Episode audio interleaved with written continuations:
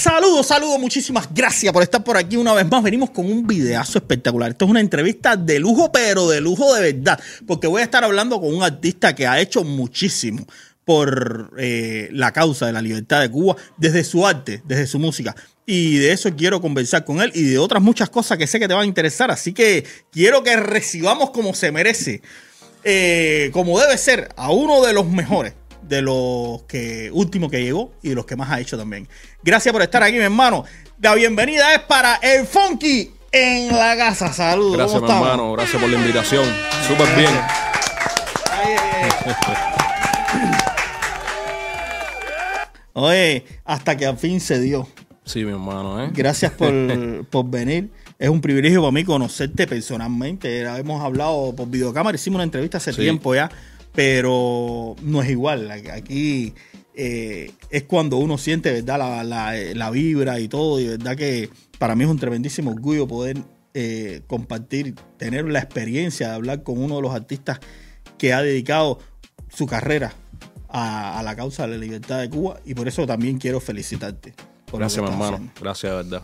Entonces, vamos allá, porque como yo sé que hay muchas personas también que, bueno, te conocieron a raíz de, de San Isidro, de Patria y Vida, algunos también, pero sé que detrás de eso hay una, hay una carrera, hay muchas cosas que pasaron antes. Cuéntame, ¿de dónde salió y cómo le dio por, por, por, meterse en este mundo de la música? a funky. Bueno, desde pequeño eh, mi familia es melómana. Sí. Siempre ponía música. Mi mamá eh, limpiando, fregando. Siempre escuchaba eh, Bam Bam, Iraquere, música americana. Y siempre me llamó la atención la música. Siempre me gustó la música. Fui un gran fanático de la charanga banera. ¿Sí? Sí, de Michelle Oh. Massa. Oye, eh, pero, pero saliste rapero. Sí, brother. Y mi primera canción que compuse fue de salsa, con 12 años. Una canción que hice a, dedicada a un fin de año. Sabes, un fin de año en Cuba. Pero eh, a dos cuadras de mi casa en La Habana Vieja se hacían unas peñas de rap que yo pienso que fue eh, lo que me inyectó a mí el rap. ¿Te sentiste más identificado Sí, con eso cuando sí. lo viste? Vi a esos muchachos que decían las verdades con rima y decía, yo quiero hacer eso.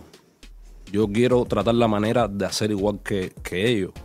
Y ahí vi a Amenaza, que Ah. fue de los Orichas, Obsesión, uf, Cuando que ya no existía ni el reggaetón, ni pensaba No, no, no. existir el reggaetón. ni nada. Exactamente, no había reggaetón. Y poco a poco eh, me fui metiendo dentro de esa cultura. Cuando ya vi que había un Bicosí, había un Teo Calderón, Ah. no era ya en inglés que yo no entendía, ya yo podía entender. Y decía, no, esto para mí es poesía, Claro. poesía eh, narrada. Y nada, brother, empecé a escribir mis cositas hasta que ya rompí el hielo y, y en la Casa de la Cultura misma fue que me dijeron, bueno, dale. Y canté por primera vez. La En la misma, tú- porque tú ibas allá a la Casa de la Cultura hace como... sí, yo era, yo claro. era público, yo Sí. era un, un niño, era público. Y, la- y las cosas, lo, lo- a lo que tú asistías para ver de rap y eso, eran ahí en la Casa de la Cultura. Exacto, todos los domingos Sí. había una peña, la peña de cuarta imagen. Y ahí estaba yo como público viendo eso que para mí era algo fuera de lo normal. Me llamó mucho la atención. De hecho, también mi tío me llevaba mucho a los bonches, a los Sí. parties donde ponían moña. Y siempre me gustó esa música, siempre, siempre. Me identifiqué mucho con esa música. Y como te digo, cuando ya la escuché por en, en español, dije, "Ño". Claro. Pero ¿y cómo llegaste entonces a de ser el espectador, el muchacho que siempre está ahí metido ahí en la peña ahí, a tener un micrófono en la mano, a decir yo también lo voy a hacer? A estar del otro lado. como te digo, empecé a escribir mis cositas Sí. Y llegó un momento que, que hablé con los anfitriones de esa peña y me dieron un espacio. Me dijeron, bueno, dale, el domingo que viene vas a cantar dos canciones. Wow. Y rompí el hielo un domingo ahí en la Casa de la Cultura. Que bueno, fue una canción que, ¿para qué decirte? Sí. Eh, pero sentí que, que podía hacerlo. Porque cuando lo hiciste, sentiste que, que conectaste ahí con la gente en ese Exacto, momento. la gente interactuó con lo que yo Ah, estaba bueno. haciendo y dije, bueno, parece que sí, eh, Sí, tengo para madera esto. para esto, exactamente. Y ahí empecé, mi hermano, mi carrera poco a poco con otro amigo mío, Dairon, que si me está escuchando, mi hermano, te mando saludos.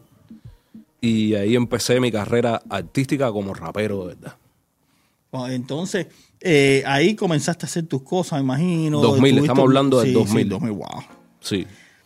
Eh, ¿Y qué, qué pasó con tu carrera? ¿Qué fue, qué fue lo que hiciste hasta llegar a Michael Osorbo? Hasta ese punto. A ver, Michael es eh, amigo mío desde niño, pero Michael sí ha ten- tuvo o ha tenido una vida muy dura porque como no tener padre, siempre estaba eh, preso prácticamente desde niño. Michael siempre estuvo preso desde niño. Eh, lo conocí en la calle, de hecho yo siempre hago este cuento. Yo me había mudado de Nuevo Vedado para La Habana Vieja y Michael vive actualmente al lado de la René Fraga, una primaria que hay ahí en La Habana Vieja.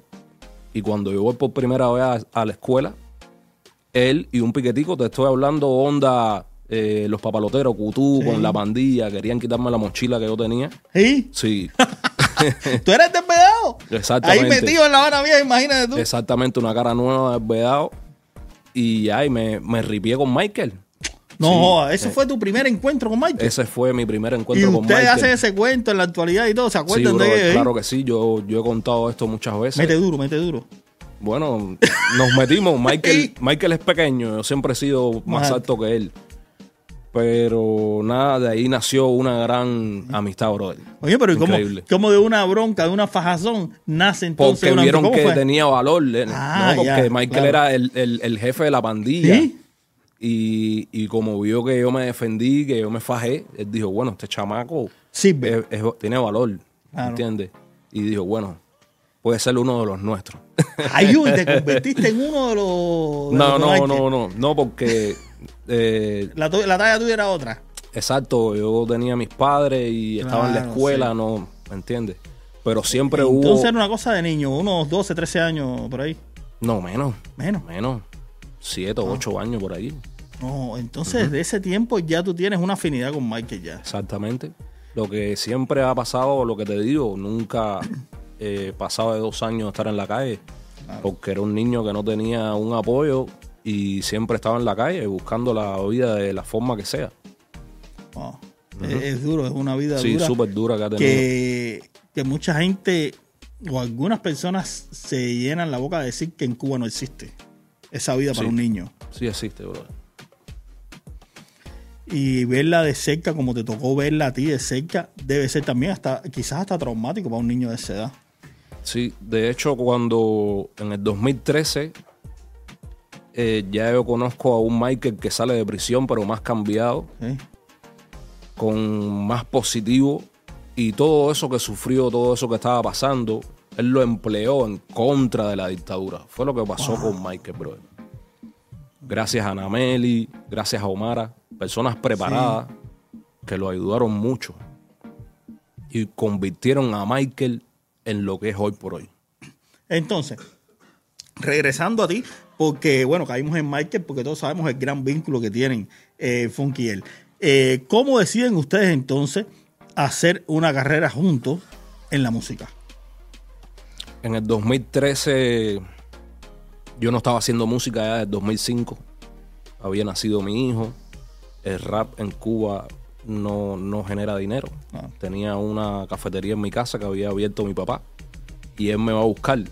Me dice que tiene un estudio a su disposición que podíamos emplearlo en hacer algo. ¿Y por qué pensó en ti? Porque ya habíamos trabajado juntos. Desde niño siempre nos gustó el rap. Ah, a él también lo que nunca tuvo la oportunidad, como Ah. te digo, que por lo que pasó. Y le digo, no, Michael, yo no estoy para eso, para hacer rap, bro. Eso, hay tremenda pasmadera para eso. Me digo, bueno, cuando tú estás aburrido, tú llégate. Y así fue. Empecé a ir al estudio, empezamos a grabar cositas. Y ese mismo año fuimos a un festival que se llama Puños Arriba, o bueno, se llamaba porque lo quitaron.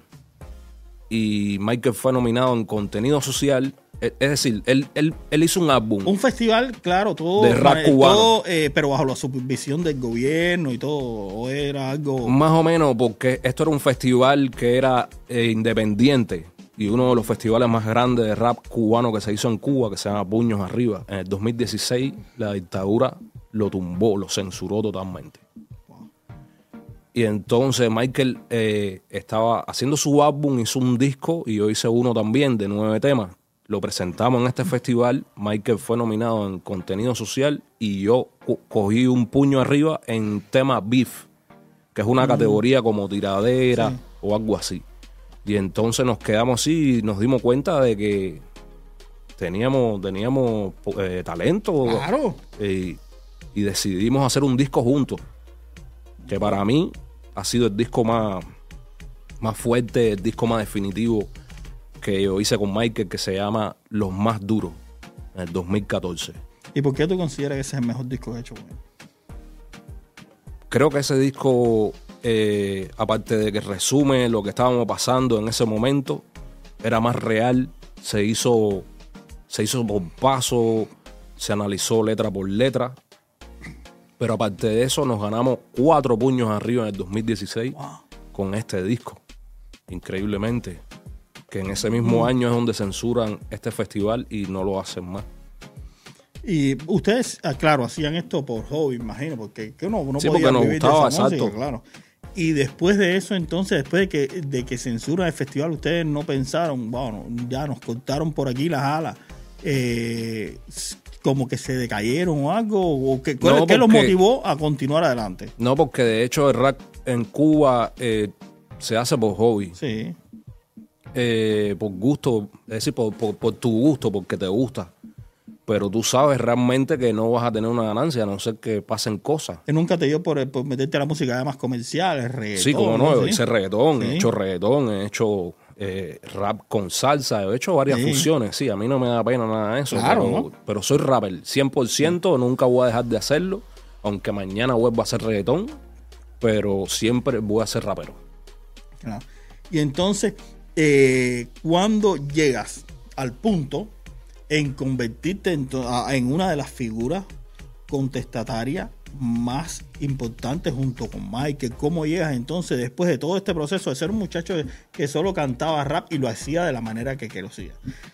Eh, a llegar hasta San Isidro, todo ya convertirte en una figura un poco más involucrada en este tema. Bueno, en el 2016 eh, yo voy preso. ¿Por qué? Voy preso por un cigarro de marihuana, un año y seis ah. meses. Y después que salgo de prisión, eh, ya Michael pertenece. Un año y, seis, meses, porque te encontraron un cigarro de marihuana. Exactamente. Cuando salgo, ya Michael ya estaba en el movimiento San Isidro. Me presenta Luis Manuel. Veo este proyecto que todos son eh, artistas independientes, jóvenes en su totalidad, pero aparte de eso que eh, con una libertad de expresión que nunca había visto en mi vida. Eh, aquel año y seis meses te sirvió un poco para, eh, para identificarte mucho más con esos jóvenes, ¿verdad? Sí, totalmente. Pero cuando yo salgo, eh, están haciendo las audiciones para entrar a la agencia cubana de rap. Yo pensé que era una opción que, que, que debió optar, ¿no? Para ver si yo podía vivir de, de, mi música. Y así fue. Hago la audición en la agencia cubana de rap y paso al catálogo. ¿Qué edad tenía? ¿Cuándo es? 2016, 27 eh, o 26 años por ahí. Más o menos. Mm. No sé ahora mismo sacarte cuenta de eso. Ahí era un, joven que quería eh, vivir de su música. Y esa era la única vida. Y entonces eh, era como por dos partes, ¿no? Yo estaba en la agencia cubana de rap, pero también estaba con Michael haciendo música contestataria que nunca dejé de hacerla a, pesar de estar en la agencia, que me regañaban siempre. Siempre me decían, papo, tienes que, limpiar esas letras, tú no puedes decir esto porque tú no vas a salir nunca ni por radio ni por televisión. Yo le decía, no, pero... Y eso, esa era la, esa era la única amenaza que te daban, decirte, no vas sí, a salir ese fue el principio, esos fueron los inicios. Ah. Y yo le decía, bueno, yo no puedo hacer eso, brother, porque yo tengo que reflejar lo que vivo. Claro. Sí, pero acuérdate que tú vives en un país que no sé qué, tú sabes la muela esa que te dan ellos. Bueno, ok. Eh, en el 2020 creo que es la huelga de San Isidro 2020-2021. Y después que yo veo esto de la huelga, que yo trato de llegar allí porque son los amigos míos que están ahí en huelga de hambre y sed, trato de darle un pomo de agua y, y comida y no me dejan pasar. Ahí estaban cerca la, la Cercado totalmente a la manzana. Sí. eh, ¿Y qué dama. te dijeron? Entonces, como en el momento que tú me dijeron que pasar. yo no podía pasar. Le dije, le dije, recuerdo que le dije, mira, ahí lo que están son amigos míos. Yo quiero llevarle aunque sea un pomo de agua. No, es que tú no puedes pasar. Porque eres tú. No, no, en ese tiempo no, Nadie, yo no era nadie, yo Claro. no era conocido. Yo empiezo a ser un poco más relevante después de, de- de la huelga de hambre y sed de, De San de Isidro. San Isidro. Y entonces eso me, me golpeó mucho, me chocó tanto que yo dije, bueno, yo tengo que definirme de una manera y yo creo que eh, la vía es, es esta, el camino de la verdad es esta y yo quiero ir por el camino de la verdad. Y cuando ellos ya terminan el, la huelga, es que entro yo al movimiento San Isidro. ¿Tu familia qué decía de eso? Bueno, tú sabes, los regaños Sí. no estaban de más. Porque pero los padres igual, aunque aunque piensen de la manera que piensen, siempre van a querer proteger a los hijos y van a, van a aunque sepan que tal vez la, el consejo que le den no es el correcto en cuanto a la posición de Cuba y todo eso, pero prefieren entonces velar por la salud de su hijo y por su bienestar, supongo. Exacto, no. Siempre hubo un respeto con mis decisiones, Claro. pero siempre me decían, acuérdate que esto no. Ellos no, ellos no entienden, ellos te Ajá, meten eso. preso, ellos, ellos son así, ¿entiendes? Pero siempre tuve, gracias a Dios, el apoyo de mi padre, de mi mamá y parte de mi familia. Tengo familia también que son comunistas, como todo el mundo, pero bueno, los que me interesaban a mí, que, que me la dieran, estaban puestos, que era mi mamá y mi papá. Nada, entro al movimiento San Isidro, eh, veo que hay una total libertad. La primera libertad antes de llegar a los Estados Unidos que yo sentí en mi mente y en mi cuerpo fue en San Isidro, por la forma que actuaban ellos. Dentro de ese de esa casa, Exactamente. ahí Y de- existía y de la- exacto, y de las actividades que se hacían, Ah. que todo eran actividades comunitarias, eh, regalarle dulces a los niños, a las personas mayores comida, ¿me entiendes? Aseo, cosas así, eh, trabajos comunitarios en el barrio. Por eso San Isidro eh, se dice que fue el primer territorio libre de, de- de Cuba. Cuba. Pero aparte de eso, nosotros logramos sumar la barriada completa de San Isidro, sí. Cada vez que venían las patrullas o querían... Se sentían apoyados por el Sí, barrio. totalmente, totalmente. Hasta que llegó un límite que ya amenazaron a todas esas personas y todo se fue dispersando hasta que realmente nos dejaron solos. Claro, pero en un momento sí hubo una unión ahí en Sí, ese barrio que total. era impenetrable prácticamente. El 4 de abril, cuando se querían llevar a Michael, que eso está ahí, está... Sí, las imágenes. Se ve, se ve ahí al pueblo apoyándonos, a la barriada de San Isidro ahí apoyándonos. De hecho, en la parte que se que- querían llevar a Michael, se pararon frente a, a la patrulla y no dejaron caminar a la patrulla y le dieron una bicicleta a Michael para que pudiera huir. Y bueno, ustedes sintieron todo ese apoyo de la gente en ese momento y pensaron que eso se podía, en algún momento pensaron que eso se podía replicar en el resto del país y de, y de esa manera no violenta, más pacífica, se podía llegar a la libertad de Cuba.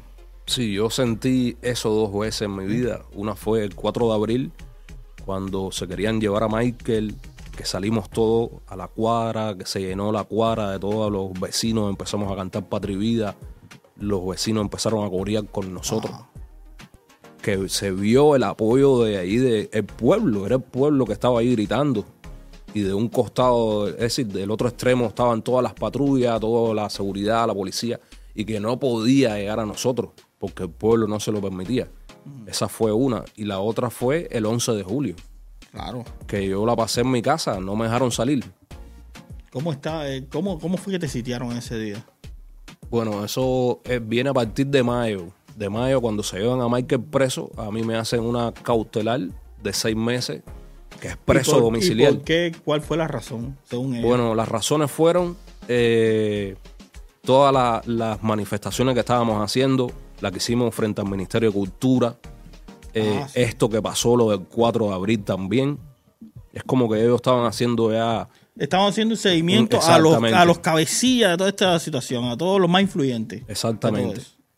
Y entonces ellos deciden conmigo, en mi parte, decirle, de, de- de parte mía, seis meses de medida cautelar en mi casa, con vigilancia 24-7, como si hubiera matado a alguien, como si hubiera robado. Ellos estaban, ya están, estaban pagando a, a policía para que estuvieran ahí. Esa, Una su- patrulla su en cada jornada esquina. laboral es, te toca hoy vigilar a... Exacto, una patrulla todos los días en cada esquina, pero aparte de eso, una cámara de vigilancia frente a mi casa. Yo vivo en una azotea, o bueno, vivía en una azotea, y al frente del otro edificio, como le estaba haciendo el cuento al hermano, dentro de una casita de pájaros, No, ellos habían puesto una ¿Y cámara. cómo te enteraste que estaba la cámara esa ahí? Porque yo sentía que cuando me asomaba al balcón, que esa, que, que esa casita hacía como un ruido ¿Sí? y tenía un bombillito rojo. Mm. Exacto. Y yo decía, coño, qué, qué raro es esto. Hasta que una persona me dice, brother, Ahí eso hay es una, una cámara, men. Y nunca te dio por subirte y arrancar la casa esa de ahí. No, eh, porque estaba un poco lejos. Estaba un poco lejos y si tiraba piedra podía caerle a alguien abajo, Claro. ¿entiendes? Pero mi idea era cruzar de, de- de la azotea y con un palo o algo tumbarlo. Tumbar la, la- la jaula. Pero no podía salir. Incluso yo me paraba en la puerta de, de- la casa y me decían, oye, sabes que no puedes salir. Cualquier cosa que tú necesites, así, ellos son buenos, ellos son Sí. espléndidos, sí. Si tú necesitas un, eh, una caja de cigarro, una- nosotros te lo buscamos. Mira, mira, aprovechate, aprovechate esa bondad o no. ¿Sí? Sí, pero eso, eh, esas bondades de ellos no, Sí, no claro. son buenas. Al final Sí. ellos eh, es para utilizarte, ¿entiendes? Claro.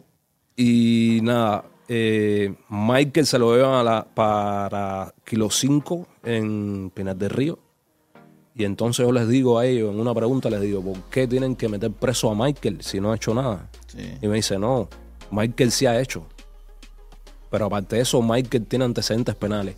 Cuando, cuando, cuando ellos se refieren a que Michael Mm. ha hecho, es que Michael y Luis Manuel realmente tenían virado al revés. Claro. Cuba, brother. ¿Entiendes? Ellos tenían que Se buscar una manera. una figura bien influyente en Cuba en cuanto a la lucha contra la Ellos dictadura. buscaron una manera de poder controlarlos a ellos. Y fue que y tú, y hicieron esto. A mí me hubieran metido preso, lo creo. Ellos son capaces de hacer cualquier cosa, pero no sé, parece que como estaba un poquito más limpio. Sí, tal vez No. también no tenía el nivel de influencia que Exacto, ellos. tampoco era un líder como, como Exacto. Michael. Es lo que yo le explico a la gente. Eh, los líderes son las personas que tienen el poder de convocar a las demás personas. Mm, sí. Y Michael y Luisma tenían, Tenían ese esa poder. energía para- Exacto. Son, eran gente o son gente que cogían el teléfono y decían, caballero, aquí a las 4. Y a las 4 de la tarde había más de 100 personas ahí. Wow. ¿Entiendes? Entonces ellos sí le tenían temor a eso. Por eso lo que hicieron fue meterlos presos. Y después, pero bueno, eventualmente Michael sale. Y tú terminas con tu medida cautelar. También. Michael sale, no, Michael más nunca salió.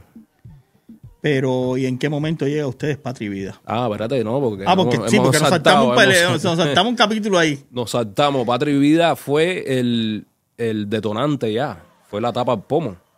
Después de las eh, manifestaciones frente al Ministerio de Cultura, en febrero, eso fue en noviembre, exacto. En noviembre fue, fue la primera manifestación frente al Ministerio de Sí. Cultura, que te acuerdas que fueron mucha gente. fueron muchos muchachos que después los convencieron. Exacto. Pero nosotros el 27 de enero, un mes después exactamente, fuimos a darle berro allí porque tenían preso a Luis Manuel Odoro Alcántara, que es el famoso 27N, que ahí es donde sale eh, el, el ministro de Cultura y le mete un manotazo a uno de los Ah, sí, sí, eso fue periodistas. le tum- eso fue una locura. Sí. Entonces, cuando pasa esto, ya en, el- en la agencia cubana de rap me dicen, brother, ya aquí usted no puede estar. ya". Me acuerdo que le dije, pero dime por qué, dame una respuesta. Me dice, no, órdenes de arriba. Lo Ah, siento ¿sí? mucho. sí. Esa fue la única. No, de arriba viene. Y ya, y para rematar, el mes, el mes después, en febrero, sale Patria y Vida. Que Pero ¿cómo llega, fue. ¿cómo llega a ustedes Patria y Vida? ¿Quién le hace llegar el tema, la idea? ¿Cómo fue, cómo fue eso? Patria y Vida es una idea original de Otúe Romero. Ujú. y- Ese era un tema que ellos tenían. Hace Exacto. un tiempo. Esto, eh, para- Patria y Vida viene siendo un remix. Sí, Sí. era con un coro de, de Silvio Rodríguez, Sí. que lo hacía Beatriz Luengo. Claro. Pero parece que hubo alguna situación con esto de derecho a autor, que no sé qué. Y entonces deciden cambiar la, la letra del coro e incluir más artistas. Sí. En ese momento estaba MSI, Michael, yo rapeando, Luis Manuel. Y él pensó en unos artistas que estén en Cuba de esa manera. Y, Una lo- buena, una buena opción. y- y éramos nosotros, evidentemente. O era Michael, evidentemente, para, ser, para hacerte más real. Era Michael. Na- no conocí, es decir, No me conocían a mí. Michael es el que le dice a Yoduel, mira, eh, yo canto con Funky, este es mi amigo, este es mi hermano, mi compañero de, de música, y me gustaría que participara también. Y él le dice, no hay problema con eso, vamos a meterle, quiero ver qué, qué sale de ahí. Ese día no grabamos porque no nos dejaron ir al estudio. ¿Y cómo le hicieron llegar la pista, eso, por internet? Le mandaron las Sí, todo por internet. Llegamos al estudio el otro día, ya teníamos la pista, ya teníamos eh, hecha la letra. Grabamos como en par de horas, hicimos las partes de nosotros y ya eso se mandó y ya todo fue sorpresivo. Calladito todo. Y la grabación del videoclip en Cuba. Ah, eso es eso, otra es, historia. eso, eso es una locura, porque en Cuba hacer algo así. Yo creo que vi unas imágenes que lo hicieron en un lugar chiquito, con una sábana. Un derrumbe, Adrián. Nosotros hicimos el video de Vida en un derrumbe que tuvimos que estar de las 6 de la tarde hasta las 8 de la mañana del otro día porque estábamos en pleno COVID. No podíamos salir después de las 9 de la noche porque te metían una multa de, de como 3 Pero nadie sabía lo que se estaba grabando ahí. No, no, no, no. De hecho, todo se hizo bajitico. Una señora que hoy por hoy le mando, siempre le mando agradecimiento y le doy gracias, porque la señora fue la que nos dijo, mira, aquí pueden hacer el video, pero no pueden hacer bulla. Porque ya las caras de nosotros ya eran relevantes en toda La Habana. La gente, yo caminaba y la gente cambiaba de una acera para otra, brother. Sí. Sí, sí. Llegó a ese nivel. Por eso yo digo, en Cuba me rechazaban, me tenían miedo saludarme y aquí me abrazan y se tiran fotos. ¿Entiendes? Sentiste el cambio, pero Brusco totalmente. Un cambio abismal. Y nada, empezamos a poner unas telas negras por todas las paredes. Ángelo Troya, que salió el día 11, que estuvo preso también, que gracias a Dios ya salió y está aquí, está aquí, que fue el que realizó el video de, de Patria y Vida en Cuba. Y nada, con tres planchados, dos cajas de cigarros. Luis Manuel llegó como a las diez y pico, en un visitarse, escondido también porque necesitábamos la imagen de Luis Claro. Manuel. Luis Manuel no canta, pero es artista plástico, aparte es el líder del movimiento San Isidro. Y ahí empezamos a hacer las tomas ya eh, tranquilo, bajitico, ah, más o menos, más bajitico dentro de lo que cabe, porque al final uno se, se embulla y con sí, unos cuando planchaba, ah, tú no te importa lo que pase. La señora llegó como a las dos y pico de nuevo y nos dijo, Bajen. bajan bajito. ah. Bueno, terminamos como a las dos y pico y ya. Nos quedamos a dormir ahí hasta el otro día a las 8 de la mañana que, que pudimos salir. Así fue como pudimos firmar nosotros la parte de Patria y Vida en Cuba. Muchachos, y cuando, y cuando sale esa, esa bala para la calle y que los ven a ustedes Nosotros- ahí. exacto, Porque nosotros- nadie se lo imaginaba, eso nadie No, no, no. Nosotros estábamos conscientes de que iba a ser un impacto, pero no a la manera que, que, que llegó. Nosotros sabíamos que una canción en contra de la dictadura, con artistas connotados como gente de Zona, Yotuel, de Semel, iba a pasar algo. Hasta ese minuto la seguridad del Estado no sabía que no, ustedes no, estaban. eso. absolutamente. Hasta el mismísimo día que Del salió la canción. Sí. ¿Qué pasó ese día? De hecho, quitaron hasta la luz. Quitaron la luz en Sí, todo- porque estaba anunciado que se iba a estrenar. Sí, quitaron la luz ese día en toda, en toda La Habana Vieja y regresó como a las dos horas. Pero cuando regresó, ya. Ya todo el mundo las tenía en los visitarse y ya estaba ya regada. Ya era imparable ya. Y cuando vieron tu imagen ahí, no Ah. te citaron, te dijeron, oye, ven acá, ustedes tres indisciplinados. Sí, Los sí, citaron. sí, sí, ya. ¿Cómo fue? Ya viene la parte que nos adelantamos, Sí. que ya empiezan a hacernos citaciones y empiezan a tomar determinaciones con nosotros. La gente en la calle. Ahí ya se, ustedes hicieron ya lo, lo que les faltaba por popularizarse su imagen, ya en ese momento era inevitable. Ya éramos famosos, Adrián. Yo vuelvo y te repito, caminaba por la calle y mucha gente me abrazaba, mucha gente me daba felicidad y me, agradecía, pero había mucha gente también de los que brincaban que temía que brincaban la acera, bro. Exacto. Ah. Y bueno, después de Patria Vida pasaron muchas cosas, hubo incluso eh, sucesos en Cuba, pero eh, todo el mundo se sorprendió cuando de un momento a otro, yo me acuerdo que amaneció un día con la noticia de que ya tú estabas viajando para Miami. Exacto. ¿Qué pasó ahí? ¿Cómo, fue la...? A ver, nos saltamos algo muy, muy, muy importante que fue el 11 de julio. Sí. Y, y la marcha de esas protestas fue el grito que, de que, no te dejaron salir de la casa. Exacto. Yo veo eso, me llaman como a las 11 y pico de la mañana. Oye, está pasando esto en... ¿En qué municipio? en San, Antonio, se tiraron, ah, no sé qué. Digo, coño, qué bueno que ojalá y se esparciera por toda la isla. Y empezó a pasar eso. Pero autoseguido de que ya eh, la manifestación estaba en La Habana, sube uno de los seguridad que me estaba vigilando. No va a salir de aquí. No puede salir de aquí y mucho menos hoy. Sí.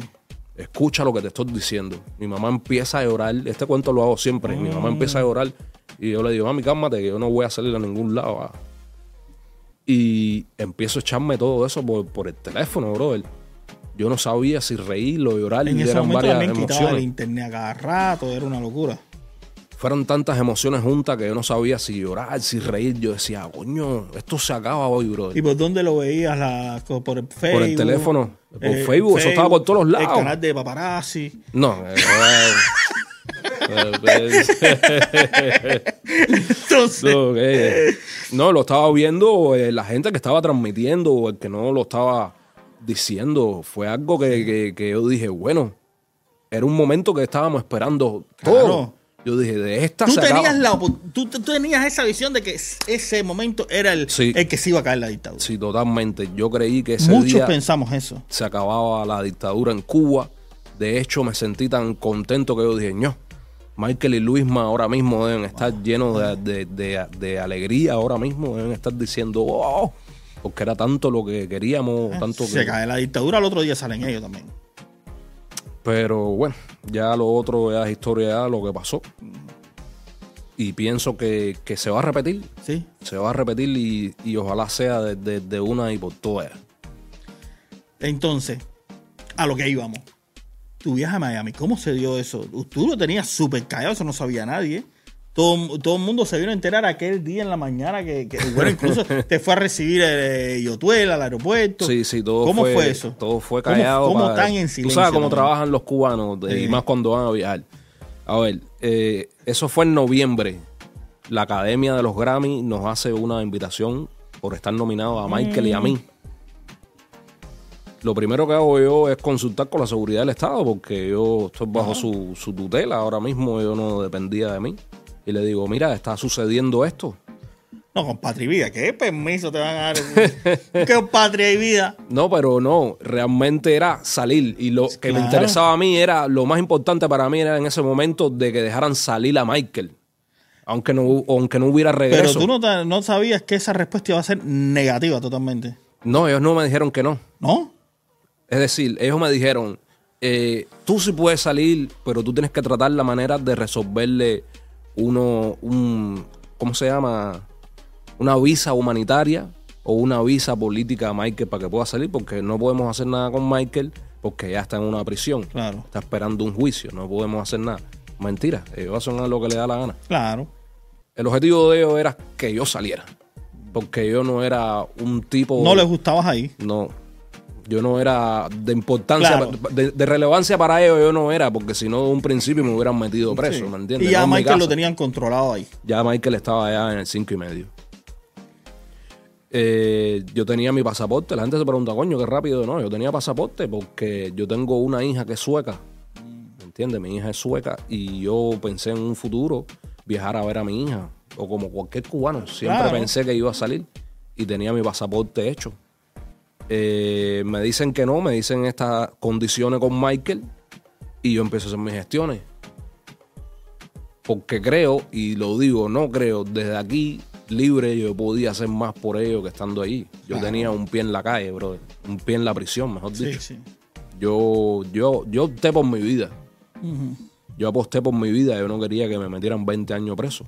Y como- Y iba a pasar. Si te quedaba, iba a totalmente, totalmente, porque sé que iba a llegar un momento en que iba a explotar. Y entonces eh, decidí salir. Salir. Ellos me dijeron, sí, te vamos a dejar salir, pero tú no tienes eh, posibilidad de regresar. Nosotros tenemos, eh, sí, Eso te lo advirtieron cuando saliste. en el aeropuerto. Nosotros tenemos base suficiente para meterte 20 años. No vengas más, brother. Así mismo fue. No. Un oficial ahí vestido de verde eso o de los mismos No, trabajos? vestido de, de, de CAE normal, un seguridad normal. Cuando yo me iba, eh, de hecho, yo me iba con un vecino que vivía al lado de mi casa que tenía un Chevrolet y en el Capitolio lo pararon, lo, me bajaron y me montaron ellos allí No. y me llevaron directamente a la- al aeropuerto. ¿Ellos? Sí, sí, sí. ¿En una patrulla o un carro normal? No, de- un carro normal, Sí, un lado. camuflado. Sí, un lado. Pero que esto no es de... de- Ellos sabían ya que tú, el día que tú te ibas, la Todo. hora, que por dónde iba a pasar, pues claro, pararon el carro, todo. Y ellos fueron los que te llevaron escoltado para allá. Todo totalmente. De hecho, eh, hay mucha gente que se asombra, pero es que esto siempre ha existido en la oposición. Bueno, es que como yo no, no ellos estaba muy... destierran. pero- wow. eh, pero bueno, para que la gente, que, Sí. para, que, para que entienda. eh, en la oposición yo digo que hay tres caminos. Una es la prisión, otra es el destierro y la última es la muerte, brother. Yo decidí que sí, me dejaban salir, me desterraron y lo decidí por mi vida. Pero esto siempre ha, se- ese modo de Perandi ellos siempre lo han usado. Claro. Ellos te, te acompañan, ellos hacen los nobles, ellos te, te llevan hasta el aeropuerto, ellos hacen todo este tipo de gestiones para tirarte fotos, para grabarte, para tener, tú sabes, como para tener siempre una puya. Sí. Y, y nada, ya en noviembre se da esta situación, Pero la, la visa que te pusieron a ti, ¿cómo fue? ¿Qué tipo de visa fue? visa ¿Fue- de turista. Ah, de turista. De turista. Y eso la solicitaste ahí mismo en la embajada, fuiste, la solicitaste, ¿cómo fue? ¿Cómo es el trámite para eso? La- O, te la, o te la gestionaron acá. no, eso todo me lo hicieron aquí. Ah, ya. Yotuel me ayudó mucho con eso y una eh, organización que se llama Víctimas del Comunismo también me apoyó muchísimo. En el pasaje, dinero, todo eso, todo, todo lo hicieron desde aquí. Todo el apoyo, todo de mis trámites de viaje me lo hicieron desde aquí. Ya nada más te dijeron, ya tu pasaje está al día, tal hora y bueno, ya. Ya. Al- a la embajada fui una sola vez, que ellos me llevaron porque yo estaba en mi casa. Todo me lo hicieron ellos, dale, vamos, fuf, Sí. dale, frr. Hasta que el día que salí, que, que, que en pleno Capitolio me bajaron, ah, no sé qué, me dejaron ahí, sin hacer cola ni nada. También te parecía que ellos querían salir de mí ya rápido. Te llevaron VIP. Sí, VIP como no, eso me suena a familiar VIP, ese, eso lo dice el cara de pito este. ¿Ah, sí? Sí, que yo tuve una salida VIP. Ah, no, no fue, no fue condicionado. eso Sí, no. y, y entonces nada, ya mis papeles y ya cuando ya me iba fue cuando me dijeron, mira, eh, no puedes regresar más, brother. No puedes regresar hasta por lo menos que esto se caiga. O lo contrario, nosotros tenemos base suficiente para meterte 20 años. Y, y, bueno, cuando llegaste, te recibió Yotuel en el aeropuerto. Exacto. Todo bien. Eh, ¿Y cómo encontraste entonces, después de eso, la vida en los Estados Unidos? ¿Cómo encontraste aquí? ¿Era, era igual a lo que te imaginabas el exilio, la gente, los comunistas que están viviendo aquí, eh, la- el modo de vida? ¿Era, ¿Es algo parecido a lo que te imaginabas estando en Cuba o chocaste con una realidad distinta? Bueno, tenía más o menos, eh, me imaginaba muchas cosas que hoy por hoy, por supuesto, me chocan.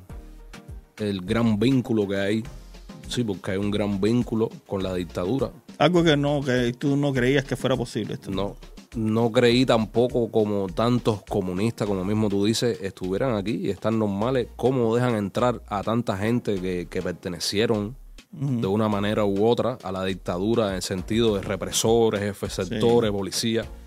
Que los dejan entrar por la frontera normal. Entonces tú te preguntas, eh, ¿y el miedo creíble de esta gente qué? Y todo lo que hicieron. Claro. Y sin embargo hay miles de cubanos o emigrantes que están tratando de cruzar y no pueden, no los dejan. Y son muchas cosas que me chocan.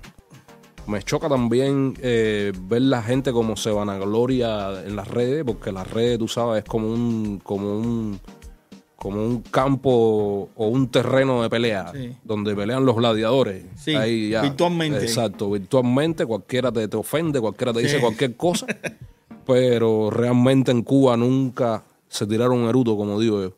Ajá. ¿Entiendes? Entonces esas cosas me chocan y son las primeras personas que te Lo has, señalan. lo has visto aquí, que tú conocías en Cuba, que no, como tú dices, que nunca hicieron nada y aquí son defensores de la, la- la libertad. Sí, totalmente, claro.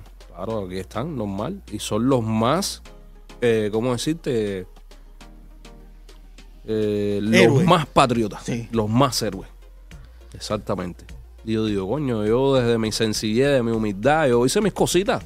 No voy a decir ahora que yo, que no sé qué. Pero me, me da pena ver esto, como la gente aquí utiliza eso, ¿me entiendes? Cuando tú te puedes parar aquí, ahora mismo tú sales y, y en medio de la calle tú puedes gritar de Ascanel Cingado. Sí, no pasa nada. No pasa nada, ¿entiendes? Entonces, es mucha la diferencia. Para los opositores como tú, que, ha- que han tenido actividad en Cuba, cuando llegan aquí a los Estados Unidos, el camino para continuar siendo activos en contra de la dictadura está eh, preparado o también te encuentras con dificultades estando aquí en Estados Unidos. Sí, hay dificultades, por Sí. supuesto. hay dificultades, hay protagonismo, hay ego. Ah, Sí, claro. Lo que pasa es que, que esa no es mi carrera. Yo soy un simple activista por los derechos humanos. Sí. Pero mi carrera, mi enfoque es mi música, es mi arte.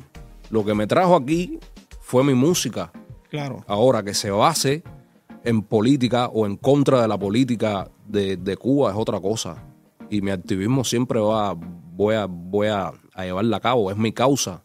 Tengo amigos, tengo hermanos que están presos debido a eso. Y siempre voy a estar pidiendo libertad, no solo a ellos, a todos los presos políticos y a todas las personas que de una forma u otra han hecho una lucha en contra de esa dictadura y están presos justamente. Pero realmente lo expreso en mis canciones, en mi música y en mi activismo. Pero yo no soy político. La gente dice, no, porque cuando yo llegué aquí, yo dije, yo no soy político, yo lo que canto en contra de la política de mi país. Y la gente me Para ser político "Ah". también hay que tener conocimiento de. Sí, de- porque hay cosas, hay que- palabras aquí que la gente los hiere. Aquí hay un exilio que lleva más de, de sesenta y pico de años y, y merecen un respeto, ¿entiendes? Y hay veces que ellos no entienden palabras que tampoco nosotros sabíamos, ¿entiendes? Y por ejemplo, eso mismo no, yo no soy político. A mí lo que me cayó aquí fue candela, acabadito de llegar. Pero la gente tiene que estar consciente de lo que yo estoy hablando. Yo no tengo una carpeta política, yo no aspiro a ser un congresista ni un político. Yo lo que canto en contra de la seguir política. con- continuar siendo un artista eh. Totalmente, exacto. Yo siempre voy a decir lo que haya que decir en mis letras. ¿Te imaginaste en algún momento con tu música poder llegar a tener un Grammy siendo rapero en Cuba? No, claro que no. El orgullo más grande que siento yo eh, de esas premiaciones no, no es ni solamente los Grammy, sino que fue una canción que conmovió y iden- identificó a un pueblo, que es mi pueblo, a Cuba, todos los cubanos, todos los cubanos que queremos un cambio, que queremos la libertad, que queremos que se acabe esa dictadura, que dimiten todos esos viejos verdes ahí, es lo, el orgullo más grande que siento yo. Y a, te- a ti te, te dieron la cornetica esa de los Grammy. Sí, ¿Tú la dos, dos, ¿Sí? sí, está ahí en la casa, ¿Sí? claro. ¿Y la, y la de Michael? Están guardadas también, claro. Ah, la tienen Sí, guardada. Ustedes ya la tienen para cuando en el momento que exacto. se pueda. Sí, los Grammy de Michael están ahí, por supuesto que sí. Y cuando, en el momento en que, en que Luis Manuel y Michael puedan salir, ya cumplan, no sé cuánto, cuánto tiempo le echaron a ellos allá. Luis Manuel eh, está sancionado con cinco años y Michael a nueve. Ya han Bastante pasado dos tiempo. años y unos meses ya. Y no hay, no hay posibilidad de que salgan antes, no han encontrado, no han gestionado o Mira. no se puede gestionar. Sí, de todos los días nosotros estamos pendientes de esa situación y se han hecho miles de gestiones. De hecho, lo digo aquí en tu programa, eh, eh, lo he dicho, Michael y Luisma tienen parol desde febrero. Tienen todos sus papeles para salir Sí. del país. Lo que ellos no lo permiten sal- salir, no lo dejan salir. No sé qué quieren hacerle ellos. Ellos dicen Michael, que, eh, también dicen que hasta, hasta que se cumpla la, la sentencia de ellos. Pero es que si ellos quieren salir de ellos, que lo suelten. Claro, sí, también. ¿Entiendes? Eso es un castigo que le estaban poniendo ahí, tal vez Yo, algo yo lo que digo, yo lo que así. digo, ellos están haciendo las cosas mal y las están empeorando, porque con esto lo que están poniendo en, eh, a Michael y a Luisma en un nivel, ¿me Sí. entiendes? Que ellos no querían y sin, y sin embargo, sin querer, lo han puesto en, en ese nivel, que son los presos políticos de Cuba más Claro. reconocidos ahora Junto mismo. a Ferrer también. Junto a Daniel Ferrer, ¿entiendes? Entonces, no sé qué quieren hacer ellos. Lo más probable es que quieran hacer negociaciones, Puede que tengan de, moneda de cambio, pero que, que se diga qué es lo que quieren hacer. ¿Entiendes? Lo que sí es un hecho que cuando ellos salgan, ellos tienen la posibilidad de, de venir No, para acá. ellos no van a estar en Cuba. Cuando ellos salgan, tú puedes estar consciente que ellos no lo van a dejar circular por las calles de Cuba, así que tienen que Claro, al porque son héroes, son héroes. Exacto.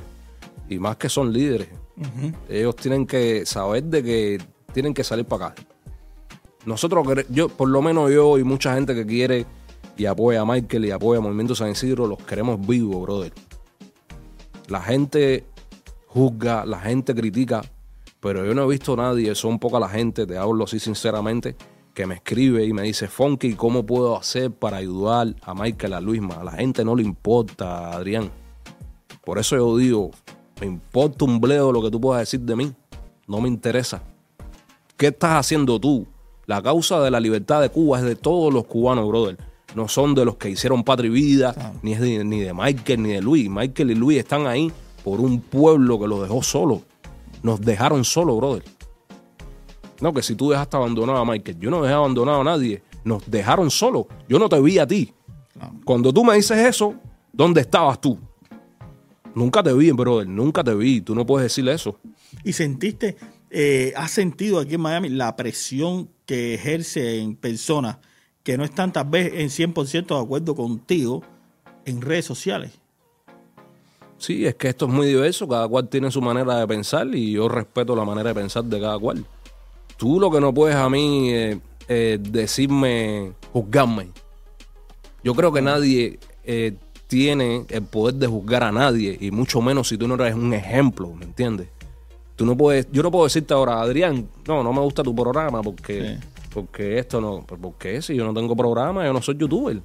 Y, el, y, y te has encontrado también, y hablando de, de- de comunistas que están aquí enmascarados y que eso te ha chocado también, te has encontrado con eh, personas que, que tú consideras o que tienes tal vez pruebas de que pertenecen, por ejemplo, a la seguridad del Estado y se hacen pasar por opositores y te atacan y cosas así, porque en las redes se puede dar mucho, y más en tu posición. Sí, claro. Yo he recibido desde que llegué aquí más de 200 amenazas, bro, de, muerte y todo.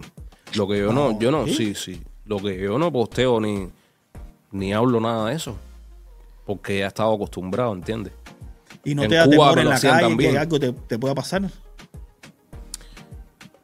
Sí. Pero no como estaba en Cuba, bro. No, claro. En, en Cuba, el miedo, yo perdí el miedo en Cuba cuando di el paso que di. Es como una tela eh, eh, eh, sí, transparente que tú no ves, invisible. Cuando tú rompes eso, no te importa nada, hermano.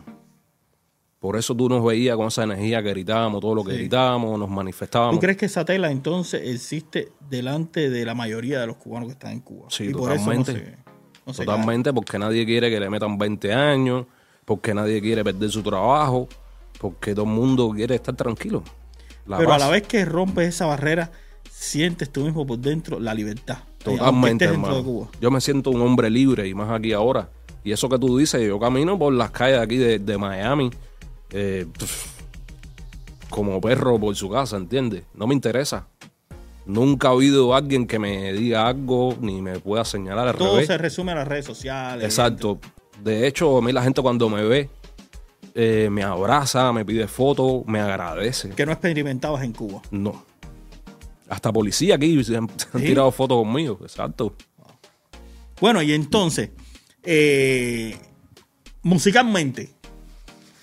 Ay, ay, ay, musicalmente aquí. Tienes frito, ¿eh? Tienes Sí, frito, sí, sí, papo. sí, vine aquí Esto haciéndome. está aquí. Vine haciéndome guarachoso aquí, lo que me estoy dando es candela. Esto está aquí. Hay otros artistas que también lo han sentido, esto se pone aquí al lado. Oye, pero cuéntame musicalmente, ¿qué has estado? Yo veo que Eh, tal vez no como la gente quiere, pero sí te has mantenido activo en la música. Cada uno o dos meses estás sacando algo. Y ahora lo más reciente es el Festival de los Cingados, un tema que hiciste justamente dedicado a la actividad, a la actividad de la dictadura.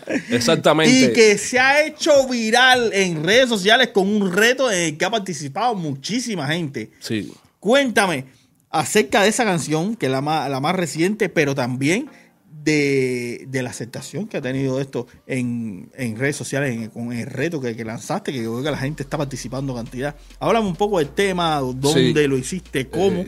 y, y de la sorpresa de ver la aceptación que ha tenido. A ver, de hecho, la música eh, es lo que me trajo aquí, como bien tú dices. No voy a dejar de hacerla. Ahora mismo no vivo de ella por razones obvias. Estoy acabado de llegar, eh, Sí. mis trámites legales y cosas. Algo que poca gente que poca gente admite también. Exacto, pero aparte de eso, no, yo sí soy tan feo como tan franco. Sí. Aparte de eso, tengo mi trabajo. Yo Ah. trabajo. Tú sabes, esto es un sistema diferente, aquí se paga renta. Y, y nada, siempre trato de estar activo y, y lo que esté aconteciendo, trato de buscarle un tema o una canción. Este mismo tema del festival, yo creía o creí que era importante hacerle una canción a esta gente a, a, todas las- a, a todos estos artistas que lo han usado de herramienta. Y por eso le puse eso. Yo pienso que todo aquel que sea cómplice de la dictadura está apoyando eso. Claro. Y son unos cingados, bro. ¿Me entiendes? Con el mayor respeto. Eh, Son unos, mira esto, son unos cingados con el mayor respeto, ¿oíste? está bueno, está bueno. y entonces, como tú dices, se fue viral esa canción. Tiene como más de 35 Sí. mil reproducciones. La gente ha No, hecho- pero la- lo, lo impresionante es como la gente ha aceptado el reto y lo han hecho y en las redes sociales cantidad de personas que, que te han apoyado. Que no son ni músicos incluso. Sí. Y, y si te pones a buscar en los comentarios, vas a ver unos cuantos comunistas ahí también metidos. Es normal, porque la gente le pica, le duele. Claro. Cuando tú haces un trabajo que, que- que es un buen piñazo por, el- por la caja de pan, Sí. ellos se- como dicen, hey, ¿y esta hora? Ah, pues, No. ah, Singao eres tú. Sí. Eh, ves, Singao eres tú. Y yo- entonces tú te das cuenta y dices, está haciendo efecto. Cuando tú ves estos comentarios que tú- Eso es que, es que eso es lo que se quiere, ¿no? Y entonces, brother, eh, el tema yo creo que fue bastante directo y por eso ha tenido esa aceptación. Yo siempre voy por, por esa línea. Ahora voy para arriba de la gente de sin filo, para que lo sepa. Sí. La gente con filo, voy para arriba de Humberto López y voy para arriba de todo esto. ¿Va a hacerle un tema ahora? Sí, sí, sí, sí. ¿En, qué está, ¿En qué estás trabajando? Cuéntame. ¿cómo- lo- ¿Ya lo tienes listo? ¿Lo va Estoy preparando porque quiero que la música suene, que la gente le llegue, no solamente por la letra, porque la letra va a estar un poco eh, explícita, un poco fuerte. Yo pienso que lo llevan. Yo pienso que todo lo que, que sea en contra de esa gente, que sea explícito, sea fuerte, lo llevan, brother, porque ellos no escatiman, ellos reprimen, ellos encarcelan, ellos matan. ¿Entiendes? Entonces, hay veces que la gente dice, no, no, no, no hagas lo mismo que, ha- que hacen ellos. No, es que hay que darle de su propia medicina.